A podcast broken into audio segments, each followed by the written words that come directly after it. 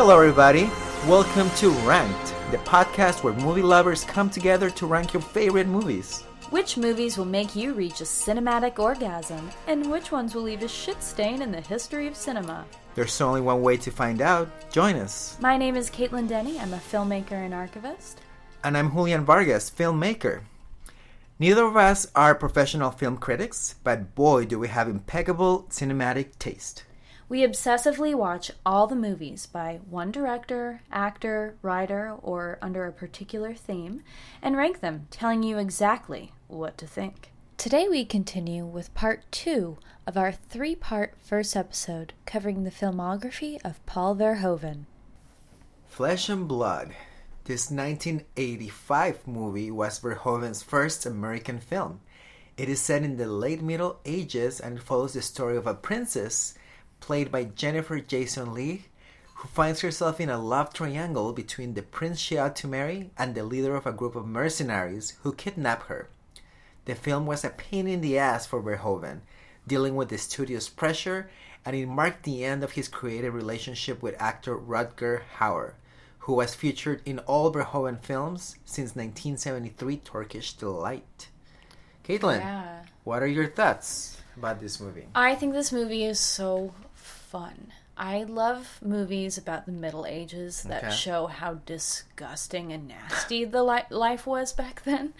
Um, because a lot of times, movies in the Middle Ages kind of show how dainty people are and how the luxury that they live in in these castles and stuff. And actually, no, they were just these big stone brick castles that had no heating or air or luxuries or anything like That's- that and everybody was living in misery even the wealthy people trying to find pots to piss in and shit in and spreading diseases around constantly. Everybody was just dirty and it was awful. It was I'm so glad I don't live in those times, but I love seeing the nastiness of the Middle Ages, and he really got it spot on in this Yeah, movie. I think nasty. the production quality of this film beautiful i just I and this is another ensemble cast film like he Yeah. did with soldier of orange um, but it works this time each character has a really specific unique trait and character um, susan tyrrell in this film is absolutely astounding i love her um, and this is one of my favorite roles of hers. I would would say she plays the pregnant wench girlfriend of Rutger Hauer's character. Yeah, I, I thought she was Jane Curtin from SNL at the beginning. Oh, really? They kind of look alike. Um, Yeah. Susan Tyrrell, she was in Crybaby too. Yeah, she's the grandmother in Crybaby. Um, and she's also, oh man, I'm blanking on the name of this boxing movie that she's in Fat City. Ever heard of that film? It's so good. She's amazing in that too. She plays a drunk. She always plays really outlandish, usually drunk characters. Yeah. I don't know much about her and her life, but I'd like even more of her in this movie. But we get a lot of her in, in it, and her character is is really tragic, Mm-hmm. um, especially during there's a She doesn't the birth scene and oh Mhm, Doesn't god. end up good for her. So the acting in this film is just, and thus the direction is, I think, impeccable, especially for a film that Verhoeven did not storyboard. He just went in all loosey goosey and let it happen. And I think that's where he had a lot of his difficulties, ran into budgeting problems and problems with Rutger Hauer himself, too, and kind of creative differences. Um, because it was kind of a spontaneous film. And you can really tell that, too, in the film, which I think makes it better. I think from what I learned, uh, from what I read, uh, part of the conflict was the story itself, Mm-hmm. because it wasn't supposed to become such a love story and love triangle. It was more about a story between the confrontation between the two men. But I guess he was getting some Mm. pressure from the studio to have like the love. But obviously, the way Verhoeven goes about it is completely Yeah. crazy. Yeah. Well, I don't understand how you, you know, would have more of a confrontation between the two men and not have a love story because that's what their confrontation was about was over Jennifer Jason Leigh. I will say I feel slightly uncomfortable watching this film in parts where Jennifer Jason Leigh is, is nude. I looked up her age. I believe it was tw- she was 21 years old during the making Yeah. of this movie. Um, but she looks like she just went through puberty and She it's full on nudity. It is. Um, so there are, you know, that's a warning. I would say that's a warning to some people. I don't know if, though I love this film, I'm very enthusiastic about it. It's one of those films where I wouldn't necessarily recommend it to everybody. Um, I am not as hot about this film. Okay. Yeah. Um, What, you don't like cut up dogs? You don't Um, like cut up dogs? it's, um, I mean, like all Verhoeven films, every single film is interesting, Yeah. and there's elements about it that I like as well. I especially enjoy the beginning sequence. Once you get into the beginning, you know you're in a Paul Verhoeven movie. Yeah. You see everything. yeah. You see those people praying, and they're getting mm. like their, you know, like the um, how do. The you call it? They're Yeah. getting the wafers for like in a really chaotic. I'm not Catholic. in a really You're chaotic Catholic. situa- You should know the name of that thing. I well, I know it in It's a wafer, right? I know in What is Spanish. it in Spanish? They call it the. I don't know. It's fucking body of Jesus. I don't know. Yeah, that's what I mean. body of the Body of Jesus. But Body of anyways, Christ. Yeah. But it's so over the top how orchest- the orchestration at the beginning because you're having a freaking war. There's Yeah. they're like sending there's war happening. Yeah. But these people are also trying to pray and they're trying to get the wafer thing And trying going to on. fuck each other, and too. they're trying to fuck Yeah. and then they're trying to party as well. Yeah. Because then that character, this is Susan Tyrrell character, she comes up and she's just ready to party. I know. I and there's love there's her. also someone that the other prostitute woman. She's like, I guess she's she just she's- got done. She's she's just got done. So it's like people fucking and Yeah. That's So- why I say like the ensemble cast is so. so it's awesome. a very playful film. Even though I enjoy a lot of the gags in this film and a lot of the things that happen, um, it gets a little bit muddled for me. It just Okay. gets a little bit too over the place, and I did feel very uncomfortable about that rape scene uh, because I think it's also an Which one? Which- the very first one? Jennifer Jason Leigh when she gets raped by like gang rape, kind of about to get gang raped. Yes. and, I find it uncomfortable because it's definitely that kind of instance where they're eroticizing the rape. Yeah. And at the end, she kind of ends up accepting it and kind of like, like let her, you know, she's enjoying herself. She says, but that's we know that that's not how things are. It, it, it, it's Mhm. it's so I, I I always I'm always gonna have an issue whenever a movie shows rape in such a like light with such lightness, because in a way they kind of Yeah. show it like that. And I mean, maybe for that time, maybe for that time it might have looked more shocking and whatever. But Mhm. in this particular instance, when you see it now in 2018, it seems very. It seems like they're trying to eroticize it, and I I didn't like that. It made me uncomfortable. It's Um, definitely yeah, it's definitely an eroticized rape, but I think there's a reasoning behind it. Like Okay. um I'm listening. yeah. Um her character ends up I mean, yeah, it's very disturbing. She gets gang raped by a bunch of people and then Rutger Hauer kind of interrupts one of the men from rape raping her Yeah. to him to for him to himself rape her and she in that instant she realizes and makes a decision in her mind. The only way i'm going to survive if it is if i go along with this and make them think that they're not hurting me. So Yeah. i think it's really the mind of her character is survival. Again another movie about Survival. survival. And she in her mind is thinking i have to be nice to him I have to be favored by him so that I don't just get fucking killed by all these people. They're maniacs. She sees what they're doing and they're maniacs. Yeah. And she goes along with it for a while. They go to this castle, they have this new weird house that they all live in together, and she's going along with it. And she's, you know, maybe learning something about her body along the way because she was a virgin beforehand. We know that. She had never had sex. But also pining for the prince to come for her because she did she was I so guess, excited about him know. and when he comes and there is a confrontation between Rutger Hauer's character and the Mm-hmm. prince fighting over her she wants the prince to win she's desperate for him to come and save her but she doesn't want to do anything that will make her look bad in front of Rutger Hauer his character needs to keep because the she know he, she knows he exactly he will kill her in an instant if he knows that she doesn't want to be there. So I think it's a really complicated role that she plays, and it's a very uncomfortable scene. That's another scene where I just wouldn't recommend it to anybody who's Yeah, been sexually assaulted or raped it- before it- because a- of that scene. Yeah. Um, But I think it is really smart, actually, and I'm No, not I- anti. I mean, I, I kind of, and not that you put it like that, it kind of definitely, it, it's a good sort of, I hate to put it like that, but yeah, sort of like a justification for the scene. So I appreciate the film. I still think it's a bit of it, it's a little bit messy at times. Yeah, Um, it just, it's not as like the fourth man was so Oh, it's a- precise. it's like, And Flesh it's and kind of like the Blood- opposite. Yeah, Flesh and Blood almost is more.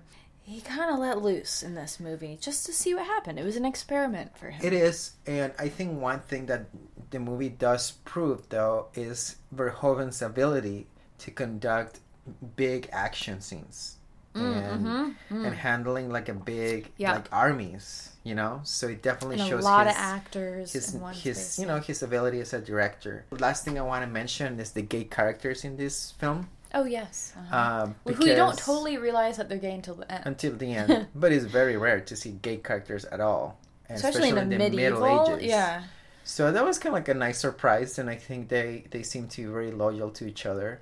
hmm Although, that was a sad end. yeah, Moving on to 1987's RoboCop. Though not his first American film, 1987's RoboCop is seen as Verhoeven's first Hollywood foray. One of the most emotionally raw shoot 'em up movies ever made, RoboCop focuses on a transitional period of father and cop Alex J. Murphy's life. RoboCop is set in a now not so futuristic Detroit where bankruptcy and crime leads to corporate fascism led by technology company Omni Consumer Products in cahoots with the Detroit Police Department. Gender nonconformist and badass yet empathetic cop Ann Lewis helps her partner, Officer Murphy, seek revenge on the assholes who did him wrong, whether he really remembers what happened to him or not. Verhoeven turned into Hollywood royalty after this film premiered. The 2014 remake of this film was, who knows, a disaster probably. Nobody ever heard about it afterwards. All right, so this is really, I think, one of the m- most famous films that Verhoeven ever made. What do you think? so this is my first time watching RoboCop. I've never seen it before, and boy, I was pleasantly surprised. oh, yeah? I love this movie. I really love That makes this me so movie. happy. Um, I think it's a work of art.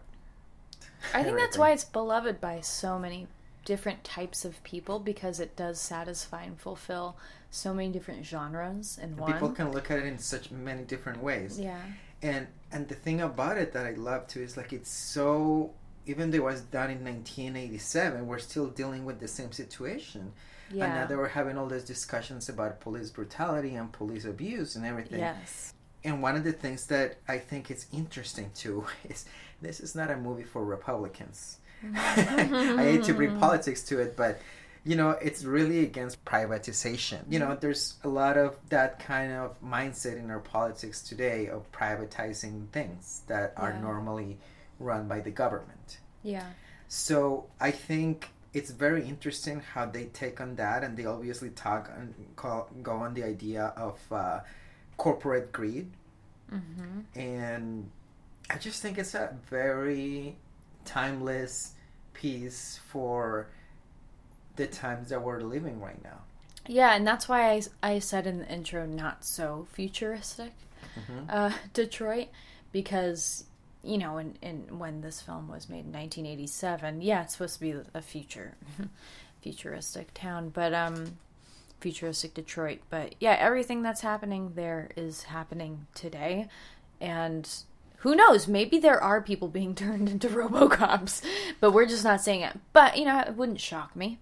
Um, but yeah, the whole situation and climate um, socially in this film is, is very present today, um, and so it feels it feels very real, and it feels weird to say that about RoboCop because you have such a um, uh, cultural understanding of it being this fantastical, almost a fantasy movie, but it's very real. Everyone in that movie is so like terrified. Yes. Everyone's so terrified of Everybody's each other. shaking with terror in this movie. Um, and I, what I really like about the RoboCop character, um, played by Peter Weller, Mm-hmm. um, is that he, though he's not totally conscious, once he makes the transition into RoboCop, he's not completely doesn't have the same memory, doesn't remember everything, but he ends up understanding that it's not just about his personal disaster and crisis that he's going through, which is a giant one. I mean, he was turned into a robot, basically, robot killing machine.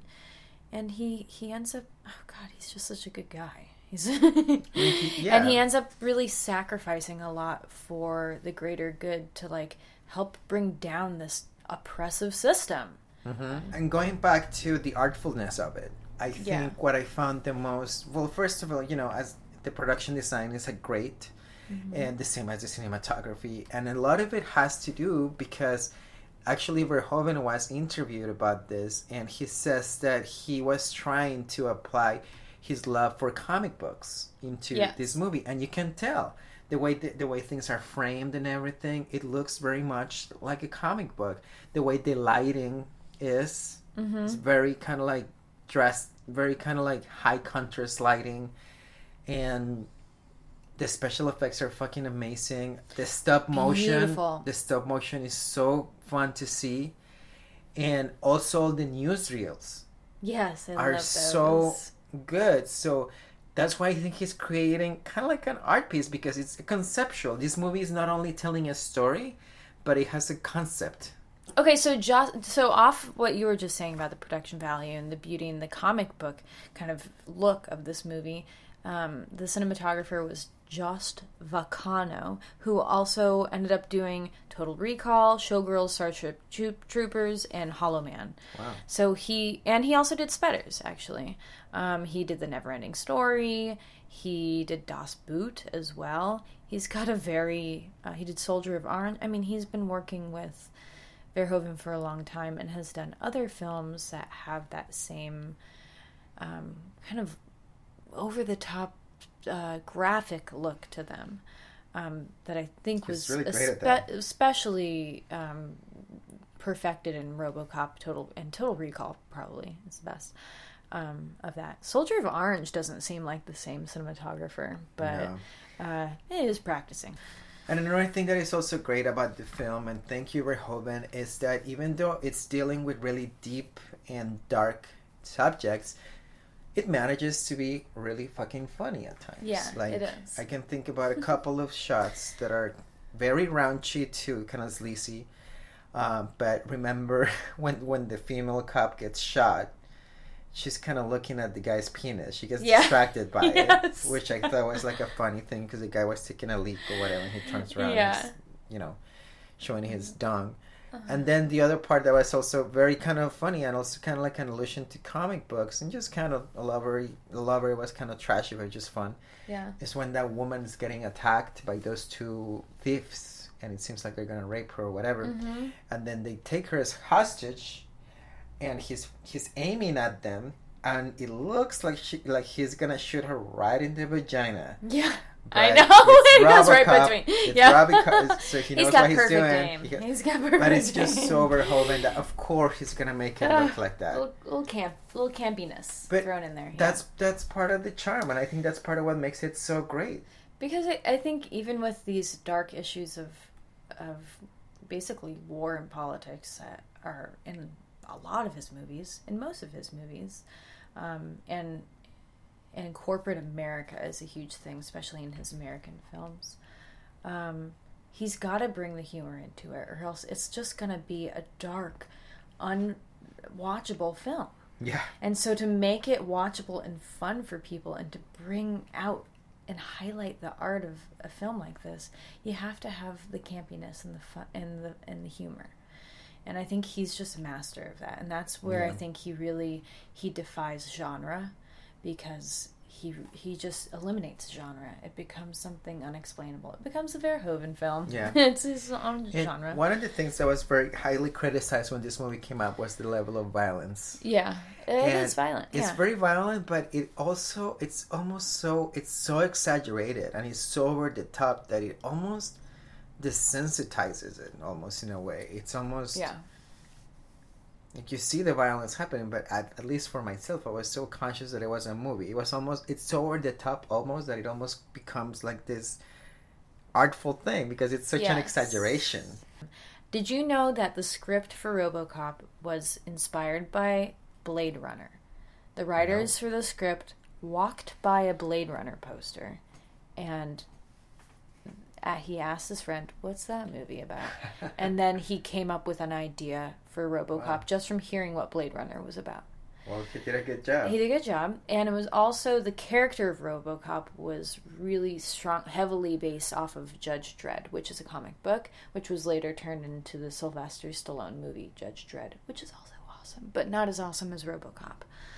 Um, so it definitely is drawn from a lot of influences at the time, but which is cool to see because that's Yeah. kind of how I I think about working as an artist and filmmaker too, and um, oh god, are these ideas too similar to something else? No, you can always make it your own thing. It's such a unique film. It was weird Yeah. seeing Kurtwood Smith as the bad guy. Because to me, he's the dad in this, that 70s show. Oh, I know he's red. Yeah, he's red in that '70s show, and he was so good at being bad, though. Yeah. he really. Yeah, he. I well- didn't like. I don't like that. I don't like him in this movie. I mean, I like him, but I don't like him. It's a very satisfying film. Arnold Schwarzenegger. Here, here's another thing. Arnold Schwarzenegger and Rutger Hauer were supposed to be RoboCop at certain points, but were not chosen because their bodies were too large to fit into the RoboCop outfit. Wow. And um, Peter Weller lost Skinny guy. skinny guy lost three pounds every day from sweating inside of that Holy RoboCop shit. outfit. He had a personal assistant who would fan him off in between takes Well, he was great. and he was and oh also he was chosen because his lower face is more emotive than Schwarzenegger or Hauer's. That's And he does when you look at the picture Yeah, of it's really RoboCop's lower face, he's got these very particular lips Yeah. um, that great. you can tell from afar what he's thinking. Verhoeven continued his exploration with sci-fi material, adapting a short story by Philip K. Dick uh, for his 1990 film Total Recall, starring Arnold Schwarzenegger and introducing a young Sharon Stone. It tells the tale of Douglas Quaid, a construction worker in 2084, who keeps on dreaming and obsessing about Mars until he decides he needs to go there himself to see what the fuck is going on after discovering that he is not who he thinks he is. The film initially was rated X, but it was adjusted to an R rating. The film features a three titted mutant hooker that you will never forget. The film was remade in 2012 with Colin Farrell in it, but I don't think anyone cared. I didn't. Aw, I have oh. since I'm over my Colin Farrell uh, hatred. I actually really like him now, so I might go back and watch watch that Total Recall. Alright. Well, what do you Um, think? What was your impressions in Total Recall? This is one of the movies that I like grew up watching, um, along with RoboCop. But I think I've, I had seen Total Recall more times, particularly because my brother loves this movie and loves Arnold Schwarzenegger. So I remember all of the special effects in this film um, very, very well, and rewatching them, not disappointed. Just outstanding production design and, and special effects. That's what really this film always I remembered it for, especially the scene when Schwarzenegger is dressed is As a woman. as, is the woman whose face Ah, splits out. That so fucking is cool. one of my favorite film scenes ever. I think. Yeah, Um, it, it's so beautifully done. the landscapes, the, The sci-fi landscape, yeah. it's incredible. So just based off of the production value of this film, I'm like, it's one of one of the best. It's one of great. my It's favorites. excellent. Um, so it was cool, like watching this for the you know tenth time or more. um, again, and and trying to pay attention to character and story more than just being wowed by the production design. And I have to say, I was a little um, disappointed in Arnold Schwarzenegger's character, Okay. and I don't know if it was because I'm trying to grapple with it. Um, was it Schwarzenegger himself who just didn't get the complexity of the role, or was it Verhoeven kind of thinking like this guy's kind of in you know kind of an idiot. I'm gonna put him in this crazy role and see what happens. And I, I appreciate it for that. I did listen to the commentary track for this Okay. movie. It's the only one that I listened to the commentary track, which Verhoeven does commentary on every DVD release. So I want to go back and and watch all those. That's another. That would be another thing. Um, and Schwarzenegger's on the commentary with him, and so that's interesting. Um, because most throughout the whole movie, Schwarzenegger is just like, "Oh yeah, I like this scene. I remember that. That was fun." Like that's how Schwarzenegger, and he's like, "Yeah, I really thought this was." This was cool because uh, you know uh, that TV's on in the background and nobody knew that that t- you know things that are just very basic, Oh, and yeah. you can tell that Verhoeven's really having fun with him. Yeah. like talking about these really basic things about the movie. And i and it kind of made me think they have a really cool relationship. They just like hanging out and being friends. And maybe it was they just kind of ha- took a more lighthearted approach to that character. So i'm trying to grapple with with with schwarzenegger's character in this movie. Quaid right? Yeah. Right. um, Um, what do you think? I wasn't bothered by it. I Okay. think the movie is really cartoony yeah in itself. and so that works yeah and it kind of works for it. Uh, It, it actually really works for it. The fact that it's cartoony, um, it's almost like a comic book too. And again, he's probably applying his knowledge of comic books and his love for know for comic books in this film. hmm Um, no, I, I really enjoyed this film. It's just so much fun, and it's also like a movie of extremes in in the sense of the characters. Like, you know, like the main character looks the way Arnold looks, and like all the women. It seems like all the women are kind of hookerish or something. Like all the characters, all the woman characters are like hookers. Um, I I do appreciate the the Latina character. You don't see that very often. i was gonna say it was like yeah. Sharon Stone, and then the love interest was like a Latino woman. You don't see it very often, and she was badass. She I- was so cool in that role. I think it's the most racially diverse Verhoeven film. It, it was. I mean, again, it also is. It's, it's kind of like a, almost like a sister movie to RoboCop, because Yeah. we have the same theme, like a corporation taken into like government, taking over things that are usually, you know, run by the government, like Yeah. a planet, like a freaking planet. In this case, you could compare it to a state, and not telling people the truth and putting Yes. people in danger for for other for reasons that only benefit a few, which was why they were all about to die, and because he's making money of all this machinery that he uses so people Mm-hmm. can survive in that planet. But the truth is, is that the people, the ancestors in this case, like the aliens, they left the whole system so they could actually survive. Mhm. So it's interesting because it deals with like that sort of the good and the evil in humanity. Like we help Yeah. each other, but we can also be so shitty to each other. Right. So again, it's more like a concept film. Like I don't necessarily expect like big character development in this film and whatnot. So that's why I was fine You're with, okay with the cartoonish. Schwarzenegger. Uh, because all the characters are cartoonish in it. They are. Uh, they they are. I yeah, they are. You're you're right. I just I wanted a little bit more out of Maybe Arnold. you've seen it more, a lot more times than I have, so Yeah. maybe you have a different experience. It was my first time, so Okay. Yeah. One of the things that I really like is the first time he's gonna go to like the Recall Incorporated thing to because he wants to go on a trip to Mars, like one of Yeah. these virtual trips. I love the secretary. She Oh, has those yeah, the nails, that yeah. change. It's such an amazing movie. that I was reading something about that effect, and it was it was very revolutionary at the time to do something like that. It was a CG effect actually, and a lot of the effects in this movie are practical, as you know, which is it means like masks and latex and it's hands on stuff. But Um, yeah, those nails changing colors were CG. Wow. Isn't that cool? It, it looks Yeah. amazing, It and the humor in this movie. Oh my god, that brothel was like, and I think they- Yeah. I think it's supposed to be like the red light district in Mars. Yeah, Definitely. and it's funny. He's bake, making something Dutch and putting it, putting yeah, his mark. gotta bring it over. I would say all of his sci-fi movies, um, which are all American films, they all are very. They're critiques about America. America. They're really poignant funny. and funny and violent critiques on this path that we're headed down that we cannot stop. We are just on a fucking train ride, freight train, down this system of oppression for everybody.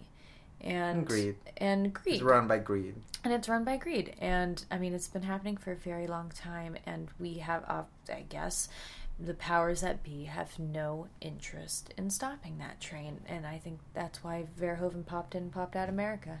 he left. I mean, he loves talking about it. One Yeah. of my favorite scenes too, also, is the crazy face things that happen every time they're like when they go out in the atmosphere of Mars. Oh, those masks! Their eyes the to, like, masks with the eyes popping out. Those are th- those head puppets are It was so incredible. cool. I think it's some of the best practical effects in a film ever made. Um, Gremlins is really good too for that, but I think this might be my top Gremlins It's, um, it's it's it's your top gremlins. as far as practical effects Oh. goes. Yeah, I'm just talking about f- movies with great practical effects. Yeah. No. Anyway. it- it- yeah. It's. uh I thought it was a solid film. I enjoyed it. Uh, Yeah, I think maybe the things that make it, it sometimes the story also gets a little bit it becomes a little bit like what the So the the there were 30 versions of the script for Total Recall and it was really the ending that kept getting rewritten over and over and over again and I think you can you can tell um, it gets a little muddy as we've kind of muddy. seen in some of the other other films. I I wasn't I didn't have as many problems with the end. I just think like in some instances the it gets a little bit convoluted, like a lot of shit going on, Yeah. and and I was kind of like was kind of hard to follow With parts. the Benny character. And the yeah. drill, that whole scene, um, it's exciting, but it's also, con- yeah, it's convoluted. eh. But you know, at, but it. at the end of the day, I didn't care. It didn't. It didn't I had destroy. so much it, it didn't destroy the movie at all for me. Like I was Yeah. so. It was just just a fun fucking movie. The smile on the, your face at the end of this movie is like so big, you just don't care if there is Yeah. any problem with the movie because no, you just it's, it's a fun fucking a movie. fucking riot. Okay, so moving on to Verhoeven's 1992 film Basic Instinct, another American film. A rock star dies in the most beautiful film opening of all time, and it's up to Michael Douglas's Nick Curran to crack the case if he wants any respect after shooting innocent tourists while super high on coke. Why is Detective Nick still on the job, or better, better yet, why is he not in jail? So he can meet the beautiful Catherine Trammell, of course. Catherine, a successful author of thriller fiction, is the prime suspect in her rock star lover's murder. But muffs before cuffs, baby. Nicky Boy gets dangerously entwined in Catherine's life before trying to arrest her. In the process, he damages all of the lives of everybody around him. This film was protested by the LGBT community for its depiction of Catherine, a bisexual woman, as a murderess without sympathy. But is she? Is she a murderess? We don't really get. It, it's a movie with a lot of uh, no, no answers and some questionable endings that could go anyway. What Yeah. did you think of this movie? And had you seen Basic Instinct before? I've never seen it before, Oh my god. and to be honest, when I started watching it at the beginning, I was ready to. I was ready to hate on this movie. No, it's the best movie opening of all time, though. I, I love the opening, but I wanted to hate this movie. Uh, just like yeah. a lot of my repulsion, to be honest, is like, oh god, I don't want to see Michael Douglas naked. I and, know. like, doing it. No. Like that sounds just so gross. But and it just seemed like it just seemed like I just thought about it. I was just very apprehensive. I was like, this is the typical movie, like men fearing women and this like Mm-hmm. s- sexual fantasy of of a guy that looks like Michael Douglas getting to sleep with all these I babes. You know know. what I mean? Ugh. So that was I was really apprehensive about it at the beginning, but I love this movie. I What- can't. help- I, love it. I love it. What do you think love- about the cum stain? Let's start from the Oh. beginning. Okay, so uh, Rockstar dies. Beautiful scene. which is a great scene. and then the cops come and they inspect the bed for cum stains. perfect. And he says, so fucking trashy and awesome. There's cum stains all over the sheets, says one of the um, officers. I wrote that down. And then they do this, they have a little wand that detects the cum stains. and I swear to God, this is early CG of when the wand goes over the, the sheets. It has little outlines of the cum splatters and CG all over the sheets. It's really cool. so good. And I mean, when when they kill the rock star, like I love he like she like Beautiful. stabs him right in the fucking eye. Yeah, it's, It's so so, well done. Um, it's a very tight film. Yeah. It reminds me a little bit to the Fourth Man. It's Yeah. almost like the Hollywood bigger, more commercial version of it. Yes. and- uh-huh. But it's just it's very tight and cinematography is amazing. Um, Yeah. I have to say that scene, the famous scene where Sharon Stone flashes everyone, it's probably one of my favorite scenes in movie history. Like Yeah? it's the the cinematography is so good. The way the camera moves towards her and then the other characters. It's the best scene in the film for and, sure. and their the yeah. art direction, just her outfit is amazing, and then we get like all the blue tile behind her. It's just so beautiful. It's such a good scene. Wayne Knight in that scene, you know Newman from Seinfeld. Uh huh. He is He's so great. awesome. He's so in good. that scene. He plays the sweaty detective so outstanding. I I love him, and he got his part in Jurassic Park from this movie. Mm-hmm. Actually, Steven Spielberg apparently waited till the credits at the end of the movie Basic Instinct to find his name, Yeah. and like was like he's that guy in Jurassic Park. Um, that scene, the interrogation scene, I also heard uh, that Verhoeven deliberately. I mean, this is hearsay. Who knows if this? Nobody is, knows. Yeah. Nobody knows this, but Verhoeven deliberately um, lied to Sharon Stone about the lighting in that scene. Mhm. She didn't think her pussy was going to be shown like that. Yeah. we- So, in a, and so part of me is kind of like that's that's kind of. If it's true, it's shitty, but it's it's it's fiction. We don't know. I know, I There's know. If that's versions. true, I hope that he doesn't do that a lot. I don't. I don't know. I choose not to believe but it that. is a beautiful scene, and I hope she doesn't feel And- exploited from that. I don't know. I don't. I kind of don't think so. Right? She's shown her pussy before, right? I don't know. I don't know. I don't know. I mean, it's a very. It's it's not your average pussy. It's it's like there. You see a lot. Yeah. But- iconic San Francisco film. By It's the an way, iconic San Francisco film, which yeah. really um, it reminds me. Oh yeah, uh, it's it's like his Hitchcock film. It's is. his Vertigo kind of. It's more of a film noir, though. Y- yes, definitely, but it's got the blonde femme fatale. It's in San Francisco. The shots are very similar to a Hitchcock film. I think stylistically, it's it's a Hitchcock And film. it is, but Yeah. Okay, you know, we already talked about her vagina. But this film fucking belongs to Sharon Stone. Yeah, Sharon Stone is a fucking goddess in yeah. this film. she She's so fucking good and fucking sexy. Yeah, she's just she's the scene where she's putting her white dress on to go Ah. down to the interrogation. so good. My God! And how dare he sneak a little peek? I know, how dare he? And one of the little I hate him. And I also love like the Although little details around the movie. Like, for example, there's a there's a scene where um, Michael Douglas is just at his house, kind of lounging, or like he's actually he's actually Relaxing. he's actually looking like you know doing research or whatever. Yeah. And they on the background they showed um, they show like a like a horror movie Oh yes. Yeah. Yeah. in the background. That is very Verhoeven-ish because it just reminds me a little bit of his use of like news footage and stuff like that. Yeah, I wrote Right. that down. It's um, Hellbound, Hellraiser 3 on Oh. the TV in the background. Yeah. and I think it was done in purpose. And I also like, Oh, also like, I love the books like the books that she actually wrote, like in terms of like production design and art direction, like they're so cool. So cool. I mean, I she's so believable as what you think kind of a paperback thriller fiction author is. Yeah. Just this mysterious, beautiful person living in a weird mansion, and I just very mysterious. She really, yeah, she's excellent in this movie. but let's get to the controversy of this. Okay, um, you mean the like, Since- but the the gay Gay psychopath? stuff. Since I'm stuff? the token gay here, the only one, Okay, go for it. I'm gonna go for it. Um, well, I'm not offended by it. I can see why people are upset about it because time and time again you see, um, you know, like uh, you see gay people portrayed as villains and portrayed as like evil.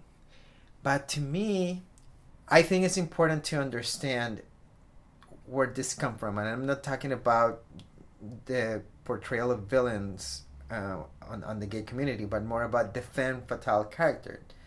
Uh, that's what Sharon Stone is. She's a femme fatale, and she's been kind of like, it's like a modernization of it, making her a bisexual woman. It's like for the modern era.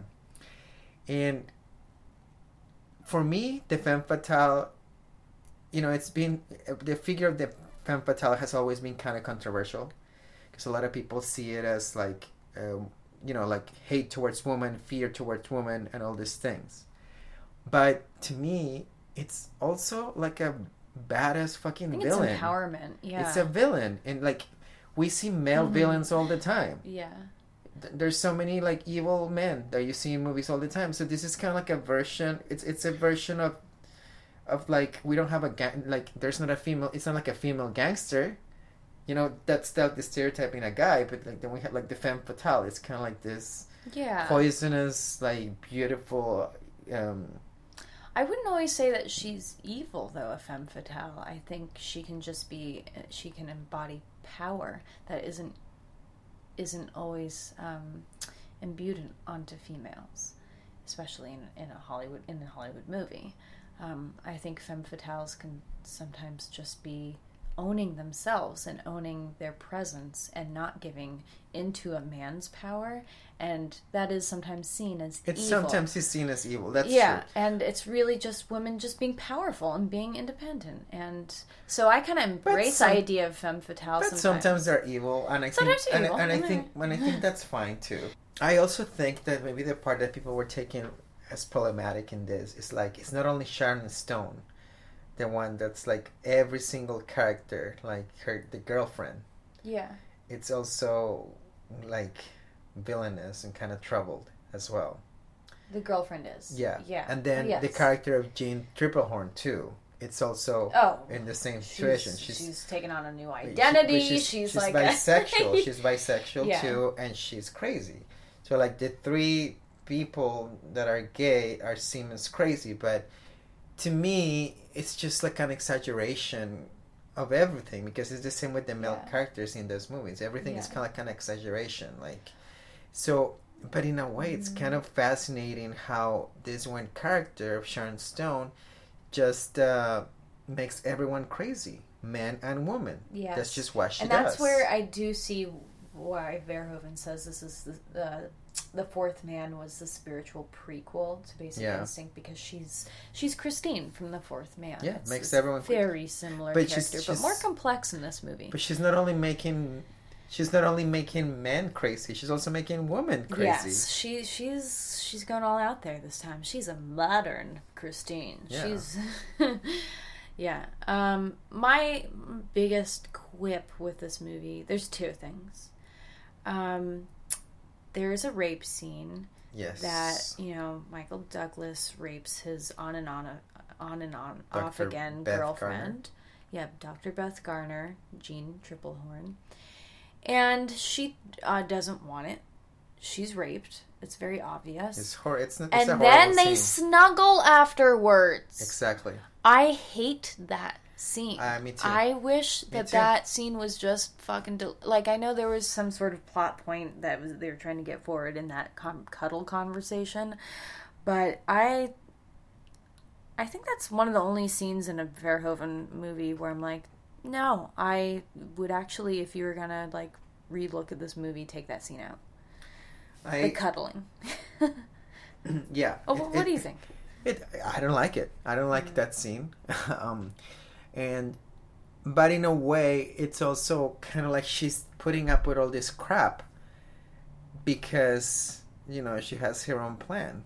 She wants to Yeah. get her. She's surviving. She, no, well, and she wants to get Catherine Trammell. She, wants to get her. Right. So she even survives this horrible traumatic moment of a rape and puts up with it God. because because Michael Douglas is not her main end. She, her main end is Catherine Trammell. He's just a little blip. Even the rape was a blip. Oh God. I don't know. It's like that's such a traumatic that scene. Him raping. Ugh. It's it's it's a, it's I unnecessary and it's like it's so unnecessary. The other thing is, I think all my problems are really with the Michael Douglas character. I hate him. Yeah. Um, is the end of the movie trying to say that a man is the only one who can tame a wild lesbian? Oh, he's not taming her. We we saw the Is end. no, she doesn't pick up that knife. She does not pick up the knife. We don't know because it's still Is he taming? Yeah, but he's taming her. She almost picked up that knife and then didn't. we don't know. I don't know, but that's my question. Is like It's a question. That, I want to see. There should be a. It's a question because actually that's one of my favorite things about this movie. Uh, yeah. is the end. I love that. I love that it's it's just like the cinema. It's really it really holds the tension, and I like that we see that the the the ice pick still there. Yeah. You know what I mean? We're not sure. We just see her movement. Oh, it's an ice pick. That's right. Not and, the and knife. we yeah. and we think she's gonna kill him with that ice pick, but we're not sure, right? so did he tame her? That's my question. We though. know. like I, I don't think so. That's the thing. I'm she's a mystery. I know, we don't know. I don't know. The movie should have kept going. So Okay, one of the things that I really did not like about this movie okay. is like, fuck, could you just give us someone more attractive as the male lead? I know. Seriously, It's really the Michael Douglas character. Seriously, like, we have to see M- Michael Douglas I naked. I wrote a note here. Michael Douglas's lips are out of control. Ugh, especially so the re- lower lip. I wrote that down during So the movie. repulsive. His lower lip is I think it's the most intense in this movie. It's just sticking out. I'm sorry, Michael Douglas. I think you can be a great actor, and, and I've seen you doing good, but I do have to say the scene where he goes to the club to kind of like find Catherine Trammell and she's all hot and bothered with. I love him in the club because he looks like such a dork compared to everybody else. It's so I mean, satisfying. he's he's a good actor, and he's good in it. It's just, oh, just I was a little bit repulsed with the sex scenes. It's just, and you know there were Oh, and he sticks his fingers in her mouth during a makeout scene. Oh, he just the way like he plays out sex scenes and love Oh, scenes and stuff. terrible. I just think that there's a part of actually Mi- Michael Douglas in there, and Well, he, he must and you just know, be a weird guy. There were so many, like, apparently there were other guys that were considered for the part. Oh, really? Like, apparently Wesley Snipes was considered that. I would rather see Wesley Wow. Snipes, like, having sex with, with That would have That been, would have been kind of hot. different movie. But that would be, that would have been kind be of hot. hot. Yeah. Yeah, I'm sure. I think there were other people that were just way more attractive, but apparently, you know, I, I, um, what, well, one of the things that Verhoeven talks about that sometimes one of the things where he actually finds like a friendly way to compromise with the studio is with the actor sometimes. Like, yeah. for example, because you know he gets a lot of freedom still to make his films, for the most part. Um, But um, with, uh, for example, with this movie, he didn't himself pick Michael Douglas for the role. It was kind of Okay. like the studio told him, like, "Hey, we need Michael Use Douglas," and he was like, "Okay, whatever, I'll do it." Yeah. So like I don't think he had much of a say, and I do think that the reason that Michael Douglas is picked in there is for that same reason I was telling you before. It's good for sales because it allows guys who look like that to live in this fantasy, thinking that they can go and get these hot babes and have sex with them, which is gross. But I think that's why Yeah. he works for the studios for this kind of movie. Yeah. One thing about about the film is like his character is very flawed. He he's like almost like he's been accused of killing someone, So- he kills two innocent tourists Exactly. while high on coke. How is Exactly. he not in jail? He's, he's, he's, he's a shitty person. So I think what I like to think just I think he's gonna get what he deserves. I think she's gonna find a way to get rid of him. I don't think it's gonna end. I so think we have to watch Basic Instinct too. I, d- I don't think we're gonna get our answers in that movie, but I would want I kind of want to watch it. Yeah, I want to watch it. Caitlin, I've had dog food. You have? Mmm, long time ago. Doggy chow. I used to love doggy chow. I used to love Doggy Chow too.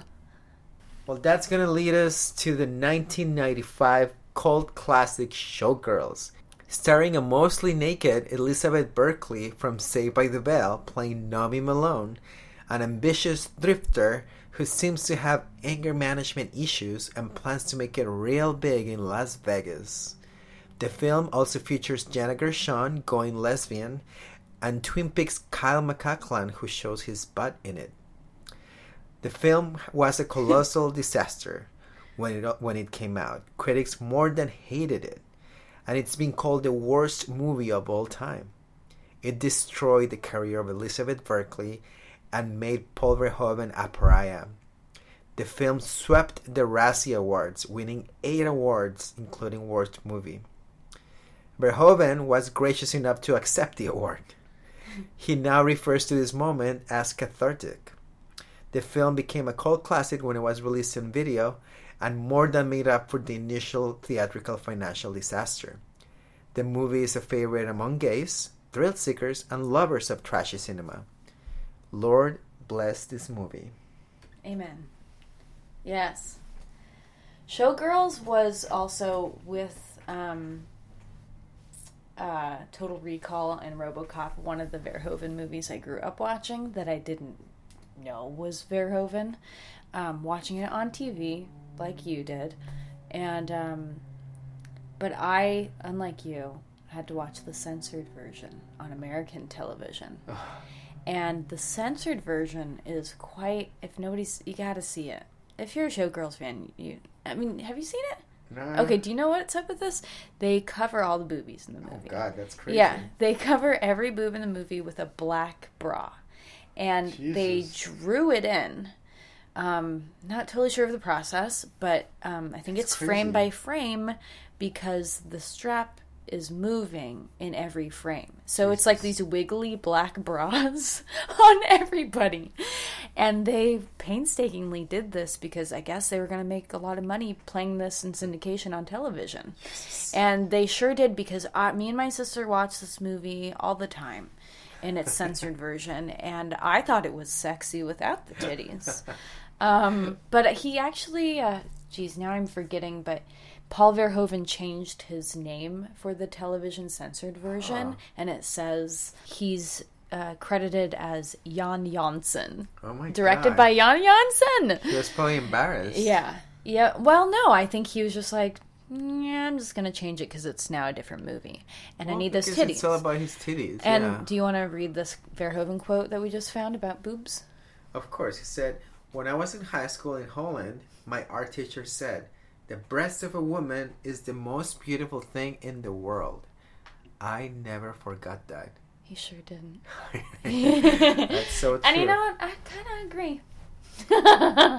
Yeah, I mean, they're interesting it's things. beautiful. It's Yeah, a they're beautiful, thing. Yeah. Um, and he really he took that and ran with it in this movie. it did. Sure did. After watching it again, uh, what do you think about it? Um, I've always loved this movie. I but I've always loved it as like a John Waters kind of movie. Like I put it into that category, just pure camp, pure camp, unadulterated camp. Um, I hadn't seen, you know, I, I watched the uncensored version of this movie years ago, so I saw the boobies and the rape scenes and stuff. um, uh, Elizabeth Berkley's character, Nomi, in a way, does not give a shit about anybody or what anybody else thinks and wants to live her dream. But in another way, I think she's a product of this of this world and does give a shit about what people think. Why else would she be stripping and and and presenting herself in what America thinks high femininity is. That's kind of my like struggle with this movie is she's a badass rebel, but she's also playing into these fantasies of men at the same time. What do you think about her character? um, I don't know. I didn't. I mean, to me, this is also it's another one of those Verhoeven films that almost kind of, to me, kind of places an art piece. Yeah. It's it's a it's it's a it's like an exploration of excess, and it's an exploration of taking things to the extreme, and I think it's the only way he someone can like get away with this. Like you have to go all the way. Like if if this would have been another director, it would have probably be just like a forgettable shitty movie. But in the hands of Paul Verhoeven and with all the budget he had and like the cinematography and the art direction, the production design, it really creates this very kind of cruel and entertaining world. Yeah. Uh, so it kind of makes you feel something.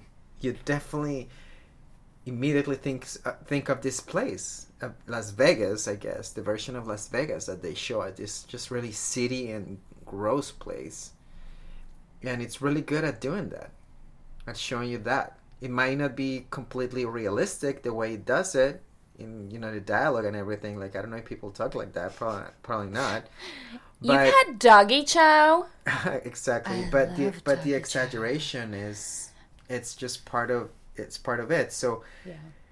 I appreciate this movie. I I mean obviously it's not a perfect movie. It's it's it you know has a lot of problems. I mean actually it has some problems. I wouldn't say a lot of problems. To me it kind of works. It, Yeah. it works for me for the, what it is. Yeah. Um, I like the hokey dialogue. It, it's like just Love it. am- amazing It's a lines. you can stylistic remember. It's a stylistic show because Yeah. he goes. That's the thing. He goes all the way. If he was, if he was only trying it a little bit in tepid way, it wouldn't work. But the fact that he Mm-hmm. goes all the fucking way, that's why it works. Yeah. Um, I could see like I could see Nomi and and Crystal living in the world of Total Recall kind of. future, Yeah. almost at that club that the three titted ladies Yeah, at. Like I- I can see that. Very similar. but, It's uh, very exaggerated Yeah. and yeah, and, and I'd I mean, I love, see that movie. I love the dance scenes. Total and- Showgirls. Yeah. One thing that I did notice though, and it's just bless her heart, Elizabeth Berkley.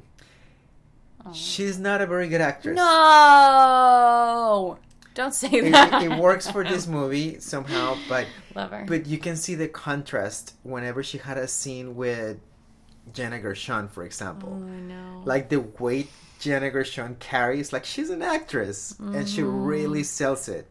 Or the same thing when you see her with like Kyle MacLachlan. Like you could definitely see like these people are like seasoned actors yes. and she's not. It's Yeah. very it's very apparent. It's even very, in the doggy chow scene that we just Even- rewatched even before we did scene. that, like uh, Gina Gershon, she's got this little smirk, and Oh, she she's so good. she's complex. You're like, there's so much going on in her head about remembering about the doggy chow in her past. She was obsessed with doggy, eating doggy chow, and Elizabeth Berkley's just like flat.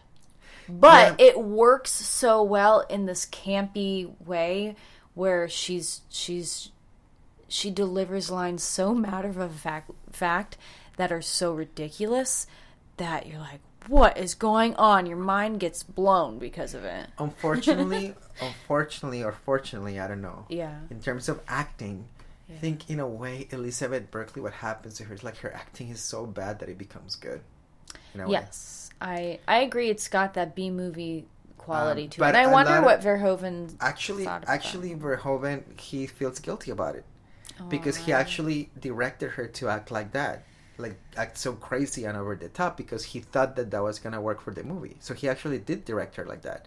Do you think that she tried a lot of the scenes a little more played down? Probably, I And think then she does. he and then he was Act- like, actually, no. in one of her interviews, she says that one of her favorite scenes is when she's uh, looking at the character of um, Jenna Gershon performing for the first time, and Yeah. she's quiet. Yeah. It's one of her quiet moments. She says that that was the one moment in the whole film where she felt like she could really act and like like be like a real character.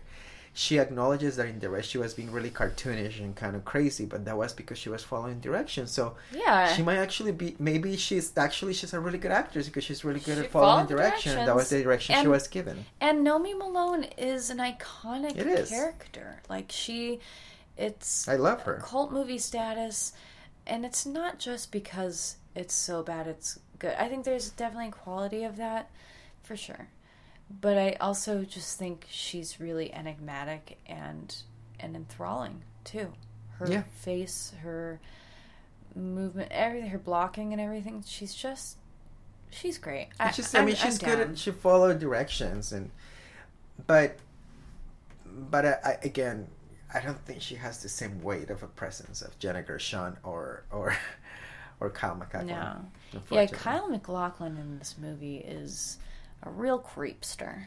And I, you don't usually see him playing that type of character. He's He's usually like a good good. He's usually like the nice guy, or, or you know, semi nice guy, with good intentions. And this one, he's just a real fuckface.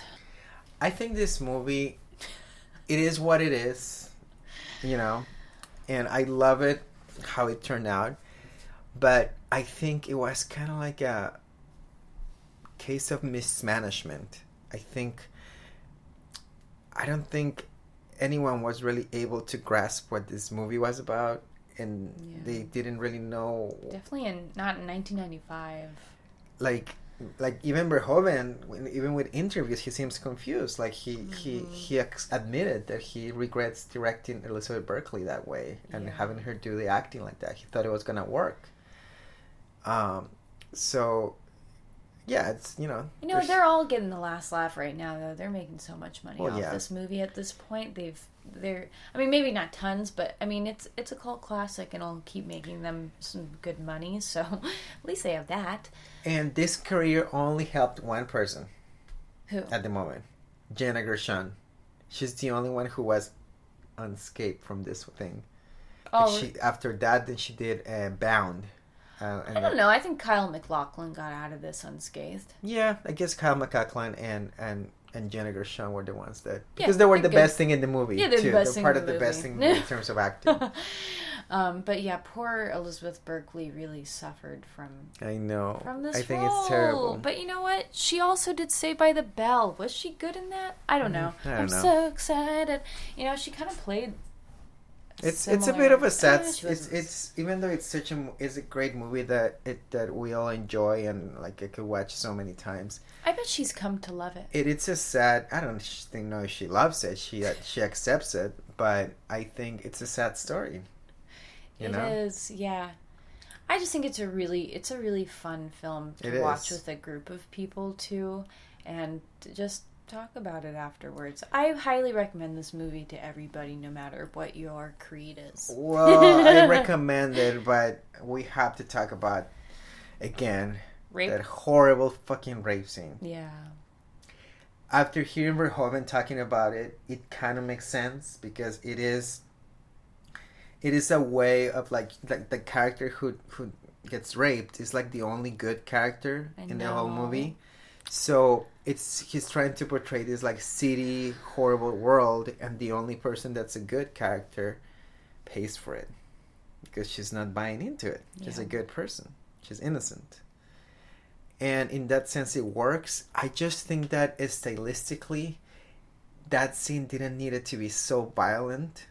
I Yeah. think they could have still have it, but it didn't have to be so brutal as it is because we already have this world that is, you know, dirty and you know and in your face. I think that face. everything else is so bombastic and in your face that you take something like rape, which is a very real traumatic, triggering thing and wrong and should never happen. And he could have I think he could have made it a little more mysterious and still had the flamboyancy that the rest of the film has without without just throwing fucking rape in your it's face. just and, and it's just and, and it's just such a gruesome Right? scene Yeah. and, and it's I, I can't still even to this day I, I have to close my eyes in that scene because I don't like watching it it's difficult. and there's like blood and everything it's just a very it's just a horrible scene um Can we talk about the costumes in this movie? I mean, they're amazing. It's about strippers in Las Vegas, and Oh yeah. whoever costumes- this the we're costume at a picture- design is amazing. the- she,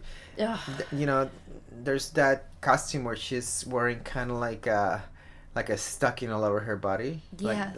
like like she's wearing like She's a silk stocking all over body, her body. body stocking. Uh, but she has all these like rhinestones, like gold rhinestones all over. She almost looks like an on alien, and around her eye, like a beautiful alien. yes, on her water. What do you call it? Water Yeah. line.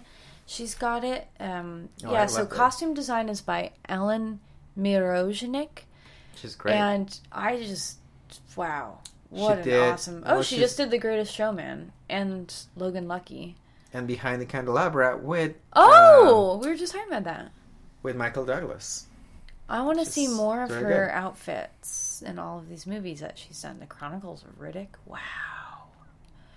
Um, oh, she did Hollow Man costumes too, which we'll be talking about. And Starship Troopers. She's great. I love her.